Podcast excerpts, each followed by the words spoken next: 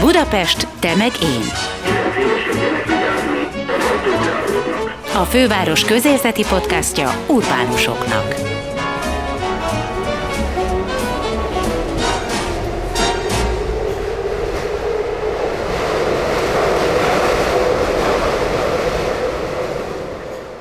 Sziasztok, ez itt a Budapest Tömegén Podcast.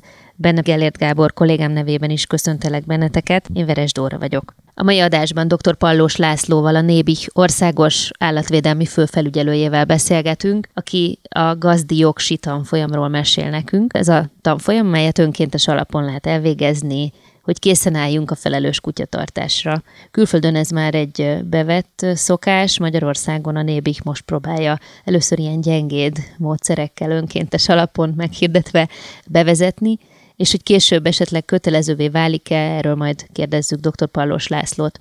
Tehát a mai adásban arról lesz szó, hogy mikor tekinthetünk magunkra jó állattartóként, és hogy mely szabályok mentén kellene a kutyánkkal, vagy a szomszéd kutyájával együtt élnünk. Vendégünk tehát dr. Pallós László. Én olvastam a, a weboldalukon, hogy körülbelül egy millió kutyát tartanak Magyarországon, ami elég nagy szám állítólag nemzetközi viszonylatban. Önnek van arra valami magyarázata, hogy mi lehet az oka annak, hogy milyen kutyatartó nemzet vagyunk? Azt mindenképpen elmondhatjuk, hogy hazánkban, európai viszonylatban is kimagaslóan sok kutyát tartanak lakosságszámra vetítve, tehát Magyarország nagyon kutyakedvelő nép, igen, olyan bő egy millió lehet azon kutyák száma, amelyek itt így a családoknál tartanak, viszont sajnos van azért tízezes nagyságrendben olyan kutya is, akinek nem jutott ilyen szerencsés helyzet, és az utcán kóborolnak, vagy menhelyekre kerülnek, vagy ebrendészeti telepre kerülnek. Ez tehát is magas szám? Az, hát én azt mondom, hogy jelentősen csökkent, tehát ugye 2013 óta kötelező a kutyák egyedi jelölése, és azóta jelentős csökkenés mérhető a kóbor kutya számba is, tehát mindenképpen nagyon jó úton vagyunk, viszont úgy gondoljuk, hogy azért a felelős állattartásban van még mit átadni, illetve hát a, az állattartóknak pedig elsajátítani. De tényleg visszatérve a kérdésre, hogyha azt mondja, hogy erre nincs magyarázat, akkor azzal is megelégszem, csak hogy, hogy vajon miért van az, hogy Európa ezen felén, ebben az országban tényleg minden harmadik kerítés mögött ugat egy kutya, ellentétben mondjuk északabbi országokkal. Nyugat-Európában, illetve az északi tagállamokban is jóval szigorúbb a szabályozás, és jóval szigorúbb elvárások vannak a kutyatartókkal szemben, és bizonyos körülmények között a létszámot is korlátozzák, illetve a tenyésztést is szigorú keretek között tartják. Épp ezért lehet az, hogy hazánkban talán több kutya van, mint mondjuk Nyugat-Európában vagy Észak-Európában lakosság számhoz viszonyítva, viszont mindenképp szeretnénk mi is azt elérni, hogy ne azért legyünk híresek, hogy ugye nagyon sok kutya van Magyarországon, hanem azért, mert hogy ezek a kutyások, akik a kutyát tartják, felelősen tartják és családtagként tartják a kedvencüket, úgyhogy a Nemzeti Biztonsági Hivatalnak ez mindig is kiemelt ö, zászlós hajója volt a felelős felelős állattartásra nevelés. Amikor erre az adásra készültünk, teljesen véletlenül tegnap kutyasétáltatás közben belebotlottam egy hölgybe, aki szintén kutyáját sétáltatta, és elbeszélgetünk, és azt mondta, hogy Képzeljem el, hogy ő járt Izlandon, ahol úgy tudja, hogy 89-90-ig egyáltalán nem lehetett kutyát tartani, szigorúan vették a kutyatartást, és azóta is úgy lehet csak, hogyha vizsgát tesz a leendő kutyatartó, és csak utána juthat állathoz. De úgy látom, hogy a gazdiogsi bevezetésével valami hasonló útra lépünk. Igen, több tagállamban is megfigyelhető egyébként, hogy próbálják bizonyos képzettséghez kötni a kutyatartást. Ugye például jó példa erre Bécs város önkormányzata, ahol ugye pár éve szintén bevezették, hogy a bécsi kutyatartóknak egy képzésen kell átesniük. A mi képzésünk az jelen pillanatban egy teljesen önkéntesen vállalható képzés, viszont azt azért el szeretném mondani, hogy a hosszabb távú terveink között mindenképpen szerepel az, hogy idővel a kutyavásárlásnak vagy a kutya örökbefogadásnak eznek a gazdioksi tananyagnak az elvégzése, ez mint egy előfeltétele legyen, de ez, ez a hosszabb távú elképzelések között szerepel. Milyen hosszú távú elképzelés ez? Erről most nem tudok nyilatkozni, azt örömmel látjuk, hogy ugye szeptember 24-én élesedik a, mind az online képzés, mind pedig az Általános Egyetemen meghirdetésre került jelenléti képzés is, és hatalmas az érdeklődés. Az online képzést az gyakorlatilag bárki bármikor az időrendje szerint elkezdheti, megszakíthatja, fejezeteket átugorhat, illetve a saját időbeosztása szerint tudja elvégezni, viszont az Általános Tudományi Egyetem szervezésében öt darab kétnapos képzés került meghirdetésre még ebben az évben, és a meghirdetést követően nagyon hamar elfogytak a szabad helyek, pedig, ha jól emlékszem, akkor olyan száz körüli létszámot tud az egyetem fogadni, úgyhogy azt tapasztaljuk, hogy nagyon nagy az érdeklődés, és hát bízunk benne, hogy az online képzés, amely ugye az első jelenléti képzéssel párhuzamosan indul, hogy ott is hasonló érdeklődést fogunk tapasztalni. A jelenléti képzés hány alkalmat akart? Az Általános Egyetemen ezt úgy szervezték a kollégák, hogy két nap, két egymást követő nap egy, egy blokk, és ez gyakorlatilag felüleli a gazdagjogi tananyag teljes vertikumát. Azért ez egy teljesen befogadható idő, tehát hogyha ne Isten hosszú távon azt gondolják, hogy majd valami fajta papírhoz vagy képzettséghez kell kötni a, a kutyatartást, akkor azért egy kétnapos tanfolyam elvégzése szerintem nem egy hatalmas nagy elvárás. Nem, én azt hiszem, hogy ez abszolút vállalható, és aki valóban családtagként szeretne a kutyájával együtt élni, szeretné elkerülni a különböző konfliktusokat, tisztában szeretne lenni az élettani sajátosságainak a kutyával, a táplálási szükségleteivel, a viselkedési dolgaival, vagy a viselkedési problémáival, az mindenképpen egy nagyon hasznos tananyagot fog kapni. Én, én nagyon bízom benne, hogy azok is, akik kutyavásárlás előtt állnak, illetve azok is, akiknek már van kutyájuk és van tapasztalat tapasztalatuk, azok is örömmel fognak ez a tananyaghoz hozzáállni, hiszen én azt hiszem, hogy még sok-sok év kutyás tapasztalat után is talán fogunk tudni újdonságokat mutatni ebben a tananyagban. Mondjuk én erre nagyon kíváncsi lennék, hogy mi kutyatartók, milyen hibákat követünk el leggyakrabban, szóval mi az, amit leg, leginkább meg kéne tanulnunk. Ez nagyon érdekes kérdés, és a tanárnak a legelső része is rögtön ezt a kérdést vetíti előre, hogy ugye felelős állattartás, felelős gazdivá válás, és én azt mondanám, hogy talán a legnagyobb probléma az, hogy ha valaki hirtelen indítatásból vesz magához egy kutyát, vagy mert meglát valahol egy tündéri eladó kölyköt, vagy menhelyen beleszeret egy kutyába, és nem gondolja át, hogy ez, ez mivel jár. Hiszen, hogyha belegondolunk, ugye egy kutya akár másfél évtizedig is, vagy rekordesetben akár még tovább is a családtag maradhat. Azért ez a másfél évtizednyi időszak nagyon sok akkor, hogyha nem terveztük meg, hiszen azért én mindig azt mondom, hogy ugye kutya nélkül lehet élni, de nem érdemes, hiszen ugye olyan önzetlen szeretetet ad, amit kevés más helyről kaphat meg az ember, viszont azért több lemondással is jár ez. Nagyon sokan például nem gondolják át a jelenlegi élethelyzetüket, a lakhatási körülményeiket, a munkaidőbeosztásukat, a nyaralási szokásaikat, és úgy ugranak bele egy ilyen kutyavásárlásba, ami mondjuk például itt a, a Covid alatt ugye megfigyelhető volt, hogy jelentősen nőtt az örökbefogadások száma, mm. viszont a, a menhelyek már kongatták a vészharangot, hogy ennek adott esetben bőtje is lehet, hiszen ugye amikor az ember beszorul a lakásába, tényleg otthon tölti ideje nagy részét, akkor gyakorlatilag gond nélkül meg tudja csinálni mindazt, ami a felős kutyatártáshoz hozzá tartozik.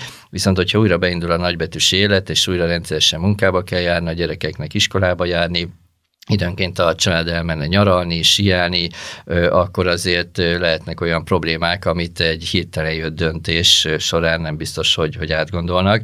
Tehát én azt hiszem, hogy az egyik hiba, amit elkövetnek, az az, hogy nem gondolják át kellőképpen, hogy itt másfél évtizedre köteleződnek el, amikor egy, egy kutyát magukhoz vesznek.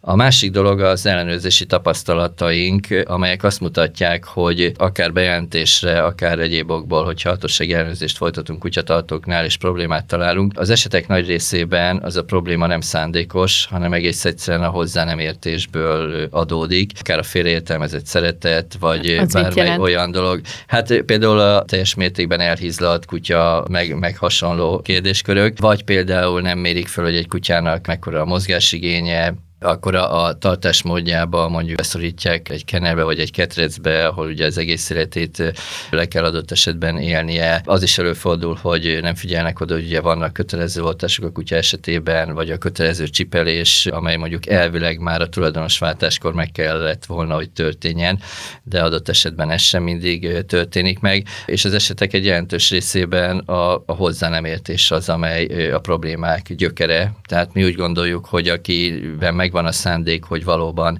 megfelelő módon tartsa az állatát, akkor egy olyan ingyenes tananyagot kap, amelyből nagyon alaposan fel tud készülni, hogy felelős gazda legyen. Nyilván van a másik csoport, amely nem megfelelően tartja az ebét, adott esetben kínozza, ott nyilván nagyon nagy súlya van a hatósági fellépésnek, és hogyha már a felelős állattartásra nevelés nem működik, ott a hatósági szigor az, ami adott esetben segíthet egy-egy ilyen helyzet megoldásában. Jellemző az, hogy nem helyesen tartott kutyának szomszédai, a környezetében élő emberek bejelentik. Ezt már csak azért is gondolom, mert őket is zavarja, vagy nekik is kellemetlenséget tud okozni, hogyha mondjuk egy folyamatosan láncon tartott kutya vonyít, és hát másrészt meg az állatszeretet, meg az emberség is gondolom ilyenkor felerősödik az emberben. Pontosan pont ez a kettősség mutatkozik meg, ugye amikor egy-egy bejelentést kapunk. Az egyik oldal, amely akár hogyha a szomszédjába történik, vagy az utcájába, vagy valahol lát nem megfelelő kutyatartást, és valóban a kutyáért érzett aggodalom készíteti a bejelentőt arra, hogy a hatóságot, vagy a civil állatvédő szervezeteket hívja, felhívja a figyelmet, hogy itt nem megfelelő kutyatartás lehet a háttérben, és itt valóban ugye a kutyáért való aggódás motivál.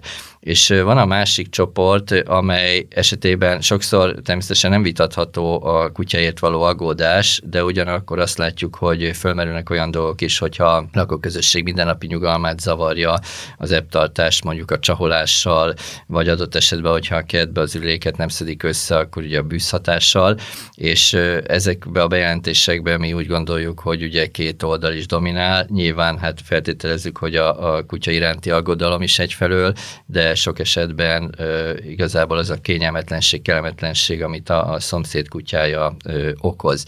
Itt ugye nagyon adott esetben nagyon nehéz lehet a hatósági eljárás, hiszen én mindig azt szoktam mondani, hogy az állategészségügyi hatóság az, az állatért van adott esetben, állatvédelmi téren, és azt nézi, hogy az adott állattartás állatvédelmileg, állategészségügyileg megadja azokat a feltételeket, amelyeket a jogszabályok megkívánnak.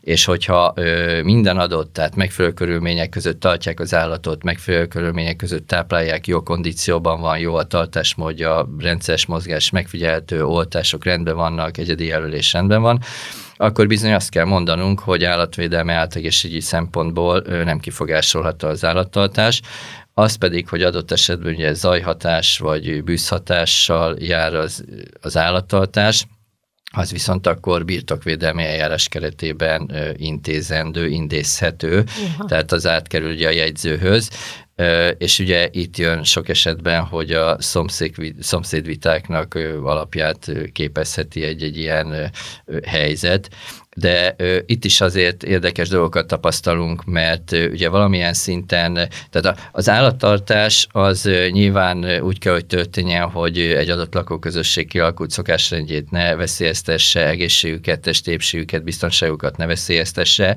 ugyanakkor azt meg ugye a másik oldalnak is el kell fogadnia, hogy az, hogyha mondjuk jön a postás, akkor a szomszéd kutyája ugatni fog.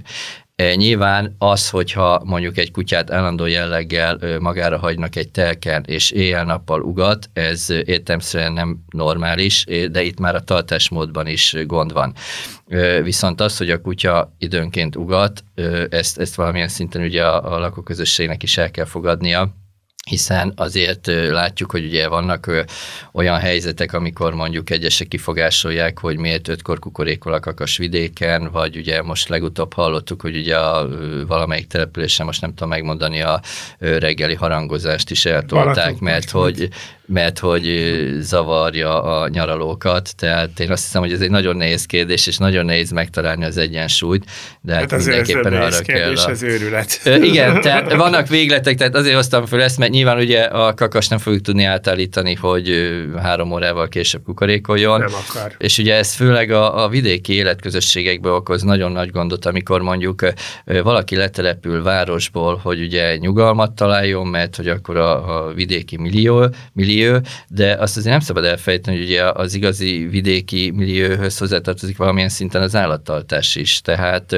mindig furcsának tartom, hogyha tényleg valaki vesz valahogy egy vidéki portált, és utána aztán elkezdi a, a szomszédokat egrecírozni, vagy bejelentéseket tenni, hogy kukorékol a kakas, vagy egyéb ö, ilyen jelzések. Viszont beszéljünk szerintem a, a fővárosi állattartásról egy kicsit. Nem tudom, ön hogy látja, hogy az elmúlt években mennyire változott a kutyatartás kultúrája. Szerintem sokat segített, hogy a főváros kihelyezett ö, szemeteseket, amelyekhez ráadásul ingyenesen letéphető zacskókat is kirakott, és azóta talán lehet mondani, hogy az utcát tisztábbnak látjuk. Nekem van ez egy plusz kérdésem, hogy, ja. hogy engem például mindig zavar az, hogy letépek egy ilyen zacskót, és abba belerakom a kutya kakát, az nem szennyezem jobban a környezetet. Akkor gyorsan erre a második kérdésre válaszolok, hogy most már tudatosan gondolkodó önkormányzatoknál ez lebomló zacskó is lehet, tehát nem feltétlenül ugye a hagyományos nylon zacskó, és a kutyaürülék az egyébként betehető a kommunális hulladékba is, és ugye annak rendes módja szerint kerül aztán feldolgozásra, vagy, vagy megsemmisítésre. Viszont az első kérdésre visszatérve, igen, mi is azt látjuk, hogy a városokban elég jelentős előrelépés történt a felelős állattartás, kutya, leginkább kutyatartás területén, legyen szó akár valóban ugye a kutyaörülék eltávolításáról,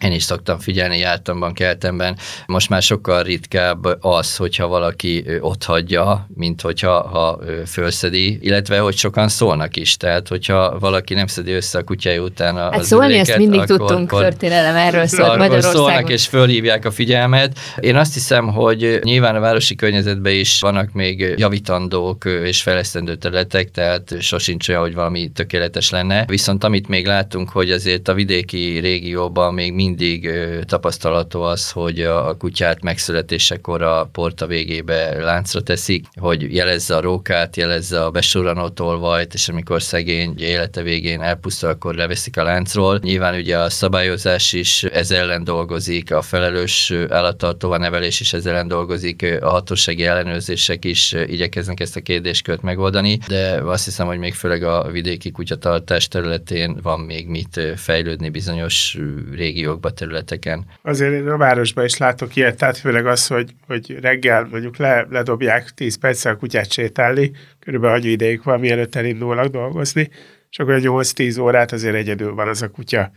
Az megint más kérdés, ugye az elején beszéltünk, hogy azt fölmérni, hogy mire van a kutyának szüksége, és ö, mit tudunk megadni neki. Igen, valóban az nem egy felelős gazda, még ha nagyon szereti is a kutyát, akinek valóban annyi ideje van, hogy reggel 8 és 8 óra 10 között egy villámlátogatást tesz lent az utcán. Itt ugye azért nagyon jó megoldásokat lehet erre is találni, mert azt azért tudjuk, hogy egy pár órát a kutya az, az el van a biztonságos helyén, tehát még, még lakásban is. Nyilván ugye a kettes házban lévő kutyák helyzete kicsit más, hiszen ott elvileg a kerítés között szabadon mozoghat, meg intézheti a, a dolgát, vigyázhat a portára, de a lakásban tartott kutyák esetében is azért pár órát nyilván ők, ők el vannak egyedül, de azért ezt, ezt nem szabad teljesen kimaxolni és visszaélni ezzel a, a türelemmel való egyáltalán Budapestre, ha nem kertvárosban él az ember, kutya? Abszolút. Tehát nagyon pontosan kell tudni, hogy mit várunk a kutyától, milyen lakhatási lehetőségeink vannak, tehát én nem hiszem, hogy egy 22 négyzetméteres albérletben mondjuk egy írfarkas jól érezni magát, de ha megfelelően megtaláljuk a méretet, mondanám a fajtát, de ugye nem szeretnék semmiképpen kirekesztő lenni, tehát keverékkutyusokban is rendkívül szépek és egészségesek vannak, tehát inkább azt mondanám, hogy a méretet, a temperamentumot megtaláljuk, akkor minden további nélkül lehet lakásban is tartani kutyát. A gazdi jogsiba benne foglaltatik-e az, hogy egyáltalán honnan veszük a kutyát? Azt mindannyian tudjuk, hogy elég sokan, amiatt mert olcsó, szaporítóktól vesznek kutyát, azok nagyon sokszor nem felelősség teljesen gondoskodnak arról, hogy, hogy egészséges egyedek szülessenek, ezzel ellen egyáltalán lehet-e fellépni, illetve fel lehet erre hívni az emberek figyelmét. Ez is ugye a tananyag része is, de egyéb módon is igyekszünk arra felhívni a figyelmet, hogy honnan is lehet beszerezni kutyát. Először is azt tudtuk megemlíteni, hogy fogadjunk örökbe kutyát, ha lehetőségeink engedik. Tényleg, hiszen, tehát hogy ez, ha, az, ez az első lépés, hogy nézzük hát meg, hogy tudunk örökbe fogadni? Mi azt mondjuk, hogy nem feltétlenül első, de az, az egyik lehetőség, ami megfontolandó, hiszen abban az esetben, hogyha magunkhoz fogadunk egy kutyát, akkor igazából két kutyának okozunk boldogságot, vagy segít segítünk. Az egyik az a kutya, amit kihozunk a menhelyről, és családtaggá fogadunk, illetve a felszabaduló helyre pedig be tud kerülni egy másik kutya az utcáról, aminek aztán ugye lesz esélye újra, hogy örökbe fogadják. Nyilván abban az esetben, hogyha konkrét célból keresünk kutyát, vagy konkrét munkára, akkor ö, célszerűbb, hogyha a fajták között Most válogatunk. Vadászat, vagy ilyesmi? Mondjuk akár, vagy őrzővédés, vagy, vagy bármi olyan, amihez konkrét ö, fajtát szeretnénk maga, tehát a fajta jelleg miatt választani, hiszen tudjuk, hogy az a fajta ö, képes bizonyos dolgokat megcsinálni, vagy ö, ugye arra tenyésztették, tehát ha már a vadászatot említette, akkor lehet, hogy nem feltétlenül berohanva a menhelyre egy kis tündéri ször gombolya országot kéne kiválasztani, hát egyáltalán nem biztos, hogy fogja állni a vadat, sőt, tehát ugye nem véletlenül van az adott fajtához hozzárendelve olyan tulajdonság halmaz, amely előre jelzi, hogy mire számíthatunk az adott fajta egyettől. Nyilván ugye egyedi szinten lehetnek eltérések, de azért azt ugye mindenki tudja, hogy egy magyar vizsla azért jóval alkalmasabb lesz, és most direkt idézőjelben mondom, hogy jóval alkalmasabb lesz mondjuk vadászkutyának, mint mondjuk egy Yorkshire Terrier. Nagyon sarkos a példa, de de ugye, hogyha ha konkrét feladatot szeretnénk, akkor én úgy gondolom, hogy fajtát kell választanunk.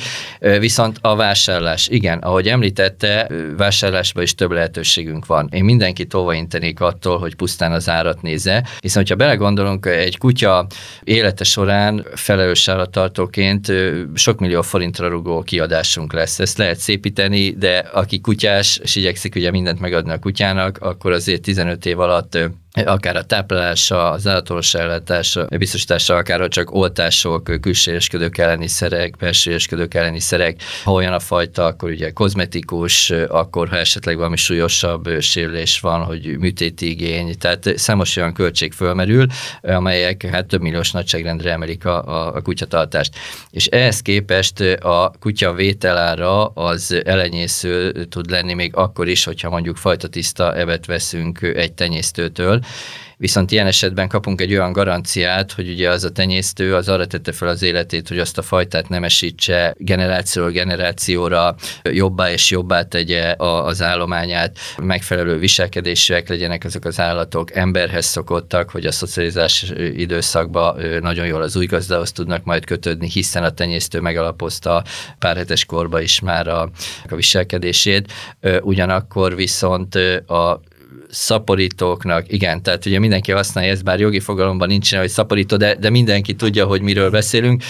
Az ő tevékenységük általában profitorientált, minél kisebb helyen minél kisebb befektetéssel, minél nagyobb profitot szeretnének realizálni, és akkor ilyenkor derül az ki, hogy hát igazából fajta jelleget mutató, de ugyanakkor viselkedésében teljesen a fajtától eltérő, miután egészségügyi szűrések nincsenek, jó eséllyel beteg, akár öröklőletes betegségben szenvedő kutyához sikerül hozzájutni, és lehet, hogy az elején nyerünk pár tízezer forintot a vételáron, de azt nagyon hamar az állatorvosnál fogjuk hagyni, és ez még a kis kisebb gond, a nagyobb gond az, hogyha esetleg mondjuk olyan viselkedési problémával terhelt ez a kutya, ami egész egyszerűen megnehezíti, vagy lehetetlené teszi a hosszú távú kapcsolatot.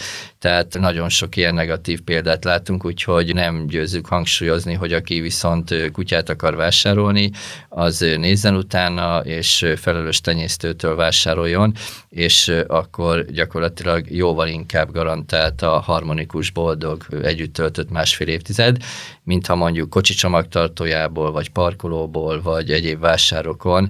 Nagyon cuki, mert valóban hát ugye a szaporítók által szaporított kölykök is nagyon cukik, de hogy mit rejtenek, akár viselkedésre, akár egészségügyi problémaként, ezt, ezt nem tudjuk. És, te, és nem lehet ezzel föllépni hatóságilag? Ez elég kellemetlen, amit ők csinálnak, és nem leleplezhetetlenek. Pontosan, igazából most szerkesztő nyitott kapukat dönget. Amit mi hatósági szinten most kiemelten kezelünk, az a nemzetközi kutyakereskedelem, hiszen Magyarország akarva akaratlan az egyik legjelentősebb közép-európai kutyaexportőr. Éves szinten mintegy 30 ezer kölyök kutya hagyja el az országot, és a probléma igazából a beszállítóknál kezdődik, hiszen ugye nagyon sok szállító kereskedővel kapcsolatban olyan szaporítókkal, akik ideig a hatóság előtt rejtve maradtak, és hát különböző minőségű, és ami ugye átvédelmi és átegési szempontból nagyobb gond, különböző életkorú kutyák kerülnek fel a kamionokra, amely ugye azon túl, hogy állatkínzás is, hiszen ugye a túl fiatal kutyák szállítása az tilos, tehát 8 hetes kor alatt például csak az anyjával mozgatható a kölyök, ezen túlmenően az uniós kereskedelemben a legtöbb tagállamban csak a 15 hetesnél idősebb kölyköket fogadják, hiszen közegészségügyi szempontból nagyon fontos, hogy a veszettség ellen megfelelően védettek legyenek, és ugye a veszettség ellen három hónapos korban lehet beoltani a kutyakölyköt, és onnan el kell telnie még 21 napnak, hogy érvényes legyen a veszettség elleni oltása, és ugye ha ezt összeadjuk a 12 hetet meg a 3 hetet, így jön ki a 15 hetes életkor, viszont a kereskedőknek ugye az nagyon nagy probléma, hogy ilyenkor már az úgynevezett cukiságfaktorukat a fajták egy része elveszíti, ugye már főleg a nagyobb testőeknek megnyúlnak a végtagjai, kicsit esetlenebbé válnak, úgyhogy ezért nagyon sokan trükköztek az életkorral, az oltottsággal, egyebekkel. Most viszont mind a hazai szabályozás, mind pedig az Európai Uniós szabályozás beszigorított, és csak nagyon szigorúan nyomon követett előéletű kölykök kerülhetnek bele a kereskedelembe. Egyrészt Magyarországon ugye ez év januárjától a kutyaforgalmazás minden módja az felír azonosító köteles tevékenységé vált, ami azt jelenti, hogy hatósági nyilvántartásba kell bejelentkezniük, akik kutyával kereskednek. Másfél az Európai Uniós szabályok is azt mondják, hogy csak nyilvántartásba vett születési létesítményből mehetnek állatok a nemzetközi kereskedelemben. Tehát ez is azt teszi lehetővé, hogy csak olyan fog tudni majd kutyát értékesíteni kereskedők felé, aki a hatóság előtt láthatóvá válik. Tehát pont ezt a, a szürke részt ö, igyekszünk kifehéríteni és láthatóvá tenni ezeket a szaporítókat, hiszen ugye ha látjuk őket, akkor viszont az állattartásukkal kapcsolatban is a hatóság föl tud lépni. Csak Egyet lépnék vissza a menhelyi kutyákkal kapcsolatban szeretném megkérdezni arról a sztereotípiáról, amit néhány állatorvos is val, hogy ott is az a probléma, hogy menhelyi kutyának az előéletét, a viselkedését, a rejtett viselkedési hibáit nem ismerhetjük, nem tudhatjuk, és ezért vagy nagyon tapasztalt kutyatartó válasszon csak onnan kutyát, vagy pedig inkább ne is válasszon senki. Nyilván ugye a menhelyek többsége, ahol nagyon lelkiismeretes vezetés van, nagyon aktív önkéntesek vannak, nagyon jól ismerik a kutyájukat, tehát az ott, ott lévő kutyákat, ők azért bizonyos szintű garanciát tudnak arra vállalni, mondani, hogy főleg, hogyha régebb óta ott van a kutya, hogy milyen viselkedés produkált, kiknek ajánlják, tehát ők ezt nagyon jól meg tudják ítélni, meg tudják ítélni a, a mozgás szükségletét, meg tudják ítélni a temperamentumát, van-e benne őrzővédő hajlam, vagy inkább ilyen kis bujós kutyák.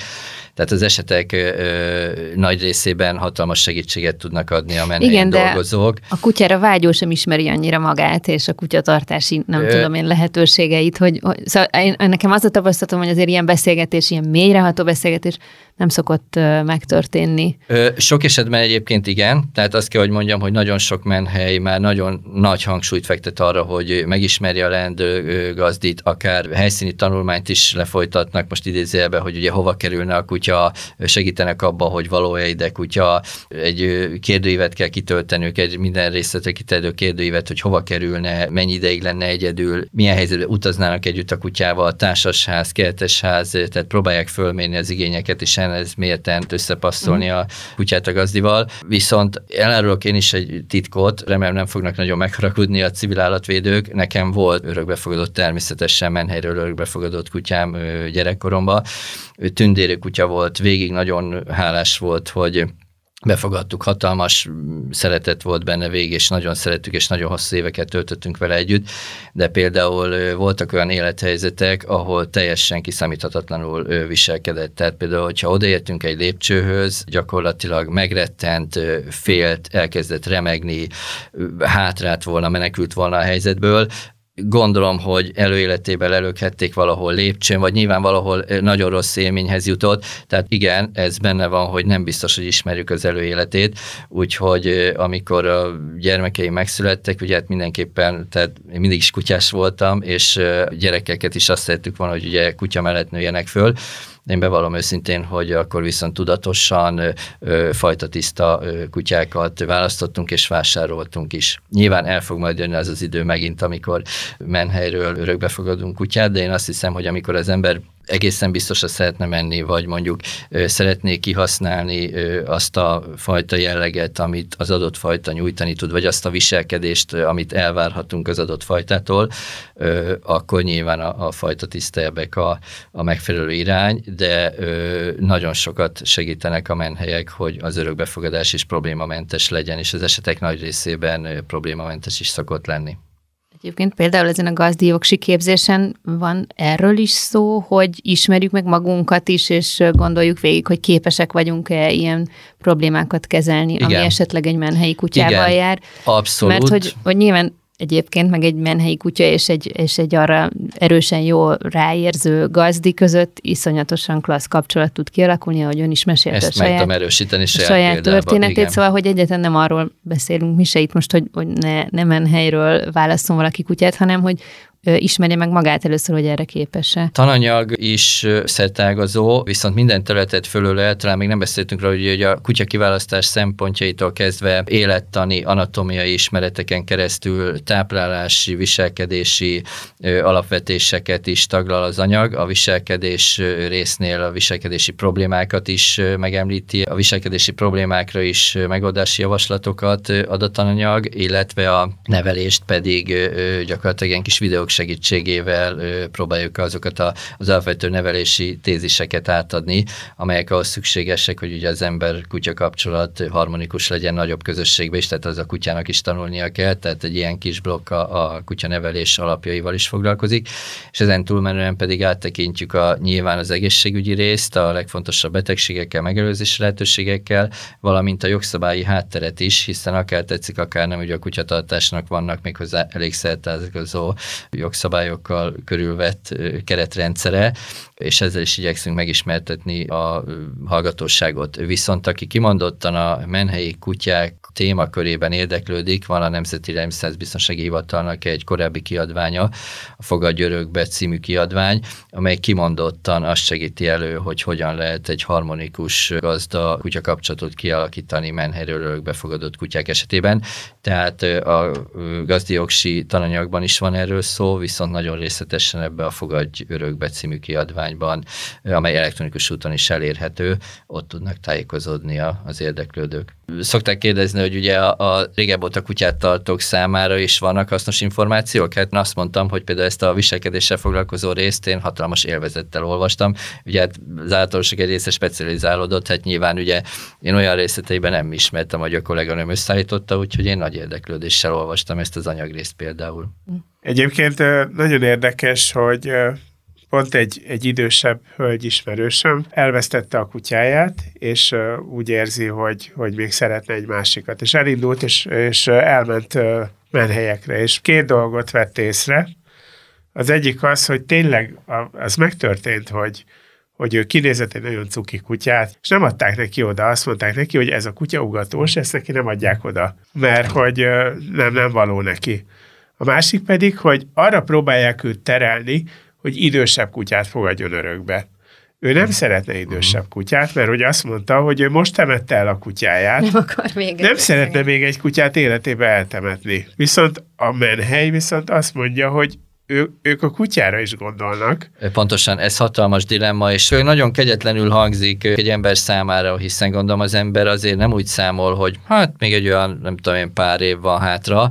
Viszont a, a menhelyek részéről pedig egy teljesen tudatos és logikus lépés, ugyanis számos olyan kutya kerül sajnos menhelyre, amelynek a, az idős gazdája elhalálozik, és ott marad a kis kedvenc, és nem tudnak mit csinálni, mert az örökösöknek nem kell, és ott majd ugye nagyon sok idős tart kutyát, és ez, ez nagyon jó, mert hatalmas segítség nekik minden szempontból, érzelmileg, védelmileg, társaságilag. Viszont ugye, hogyha meghal a gazdi, az azt jelenti, hogy a kutyussal valamit kezdeni kell, és valószínűleg menhelyek ugye ezt próbálják kivédeni lehetőség szerint, hogy amikor azt ajánlják mondjuk egy idős leendő kutyatartónak, hogy inkább a középkorú kutyából válasszon. A másik ugyanilyen dilemma, hogy nagyon sokan, akik kertes házba fogadnak be kutyát, azok azt mondják, hogy nekik nem kell annyit sétáltatni a kutyájukat, hiszen itt a kert. Én azt hiszem, hogy a kertes házban élő kutyák helyzete az pont egy ilyen köztes állapot. Adott esetben mozgás szempontból jóval jobb helyzetben vannak, mint mondjuk egy szűk kis lakásba beszorított kutya, hiszen valóban, ahogy a történések zajlanak az udvaron, ők azért mehetnek, intézkedhetnek, figyelhetnek, szaladgálhatnak, viszont az biztos, hogy ez azért nem ugyanaz, mint amikor kimennek az utcára, amikor szocializációs viselkedést is tudnak élni, szaglásznak, fajtásaikkal találkoznak, tehát az újdonság, újabb inger, más mozgásforma, ha a gazdi kirándul például és elviszi magával, vagy mondjuk fut, ők, ugye az is ugye egy teljesen más mozgásforma, mint amikor ő, ő kényekedve szerint mondjuk intézkedik az udvaron. Azt hallottam, hogy már évek óta nincsen veszettség Magyarországon, tehát veszett kutyára nem bukkantak, hála Istennek a szakemberek. Ennek mi lehet az oka? Igen, szerencsére 2017 óta kollégák nem találtak veszett állatot Magyarországon, emberi veszettség meg gyakorlatilag évtizedekkel ezelőtt fordult csak elő, úgyhogy azt kell, hogy mondjam, hogy ilyen szempontból nagyon jól állunk. Nagyon jelentős előrelépést hozott az, hogy ugye az elmúlt évtizedekben a róka populációt csalétkes, repülőgépes csalétek berejtett vakcina kiszorásával védtük meg a veszettség ellen, és gyakorlatilag a róka populáció jelent jelentős része védettnek tekinthető így a veszettséggel szemben.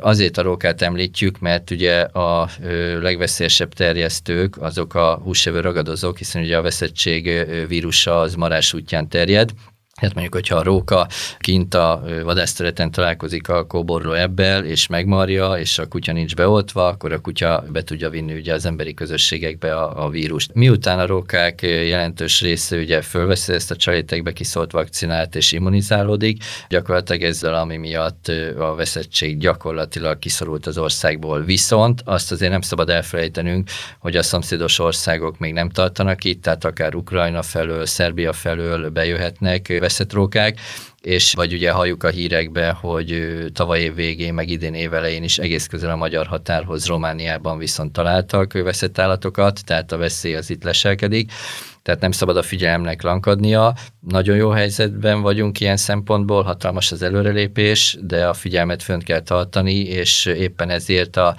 déli és keleti hatásában továbbra is vakcinázzuk repülőgépről kiszólt csalétekbe helyezett vakcinával a rókákat, hogy ez az állapot így is maradjon a, a jövőben is. Viszont az nagyon fontos, hogy a kutyák veszettségoltását évente kötelezően a tulajdonosok beadassák, illetve akinek meg kiáró cicája van, azoknak ugye nem kötelező, de elég erősen ajánlott, hogy a kiáró cicát is oltassák be veszettség ellen az állatoros kollégáknál. Főleg azért, mert mostanában egy a vadállatok sokkal jobban hozzáidomultak az emberhez. Néha a vaddisznó konda is bejön. Abszolút. Ö, gyakorlatilag ugye most már mindennapos, főleg az erdősült területeken, tehát például Budapest olyan kerületeibe, ami erdővel határos, ott gyakorlatilag napi szintű, tehát ott inkább azokhoz meglepetést, hogy ugye nem találkoznak mondjuk egy éjszakai színházból az a felé menet, a róka nem megy át előttük a úttesten.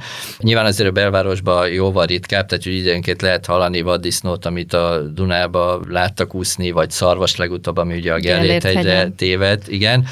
Viszont az, hogy rókával találkozunk, ez most már gyakorlatilag mindennapi, és nem kellettől megijedni.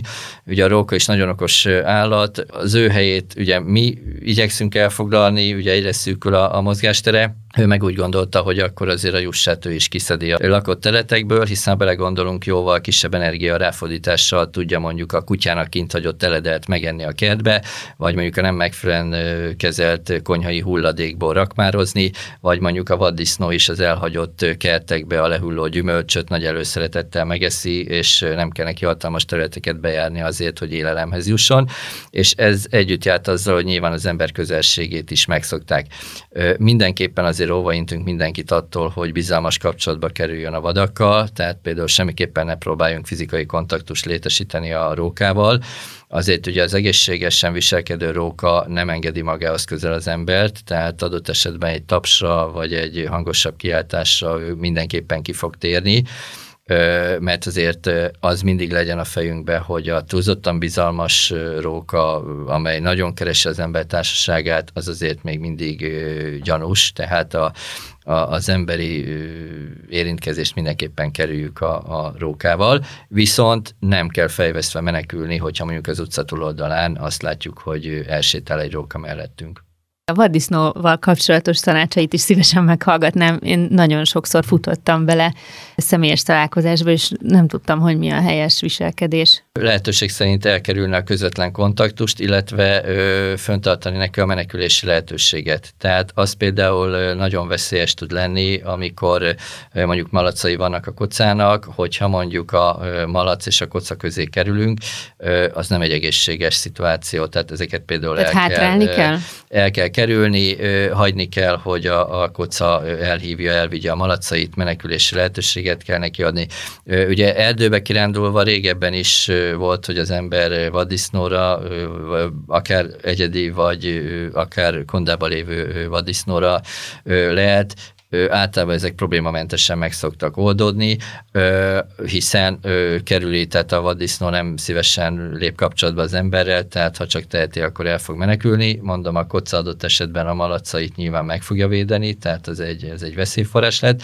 Illetve a másik veszélyforrás, hogyha tiltás ellenére mondjuk elengedjük a kutyánkat, amely nyomát veszi egy, egy vaddisznónak, és az mondjuk, ha esetleg ráfordul a kutyára, és a kutya meg ilyenkor persze nagyon szófogadóan visszafut hozzánk, az, az megint csak egy veszélyes szituációt tud teremteni, de hogyha mi tiszteletben tartjuk a vadakat, akkor a vadak is tiszteletben fognak minket tartani.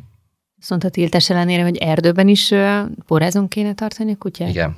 Igen, igen vadászterületen, vadászterületen, védett területen. Gyakorlatilag, igen, ez ugye én egyfelől hatósági ember is vagyok, meg ugye kutyás is vagyok. Igen. Tehát valóban a jogszabályok most úgy szólnak, hogy egyrészt ugye a jogszabály azt megjeleníti, hogy ugye belterület, közterületén kutya csak porrázzal sétáltatható, kivéve a kutyafuttatók, de hát ugye adott esetben azok meg, hát főleg benne a belváros szívében meglehetősen zsúfoltak, illetve ugyanez vonatkozik a természetvédelmi területekre, a vadászterületekre, tehát hogyha ezeket elkezdjük felsorolni, akkor, akkor gyakorlatilag mindenhol. valamibe ö, nagy valószínűséggel bele fog tartozni. Szerintem akkor foglaljuk össze, ugye ezt a gazdiogsi tanfolyamot. Azt mondta, hogy a jelenléti képzés elindult az elmúlt hétvégén, a gazdiogsi tanfolyamot online viszont el lehet érni, ugye? Igen, abszolút, aki érdeklődik, az nyugodtan rákattinthat a gazdijogsi.hu honlap, megtalálja a tananyagot, és ezt az egész képzést ingyenesen elvégezheti, és a bátrabbak a végén eh, tudásukat is megmérethetik egy tudáspróba keretében. Aki sikeresen teljesíti ezt a tudáspróbát, egy oklevelet fog kapni a, a Nemzeti Biztonsági Hivataltól, és ki pedig 100%-ra teljesíti, az pedig még ehhez kis extra ajándékkal is gazdagodni fog. Viszont aki bukik, annál hamarosan csöngettek. nem, az, az új fent olvassa a tanyagot, hiszen a, a cél most nem a számonkérés, hanem az, hogy valóban olyan ismeretanyagot tegyünk közzé, amely azok számára, akik valóban felelős kutyatartóval akarnak válni, egy elérhető, könnyen értelmezhető, ugyanakkor átfogó, összefoglaló anyagot tudnak elérni. Ez volt a Budapest Temegén podcast, melyet Budapest városarculati cégének megbízásából a Kinopolis Kft. készített. Ha tetszett, kövessétek az énbudapesten.hu weboldalt és Facebook oldalt, s figyeljétek további Budapest Temegén adásainkat. Illetve köszönjük, ha ellátogattok a Kinopolis Facebook oldalára, és megnézitek, meghallgatjátok és lájkoljátok további munkáinkat is. Gellért Gábor és Máj Tamás kollégáim nevében is búcsúzom, Veres Dórát hallottátok.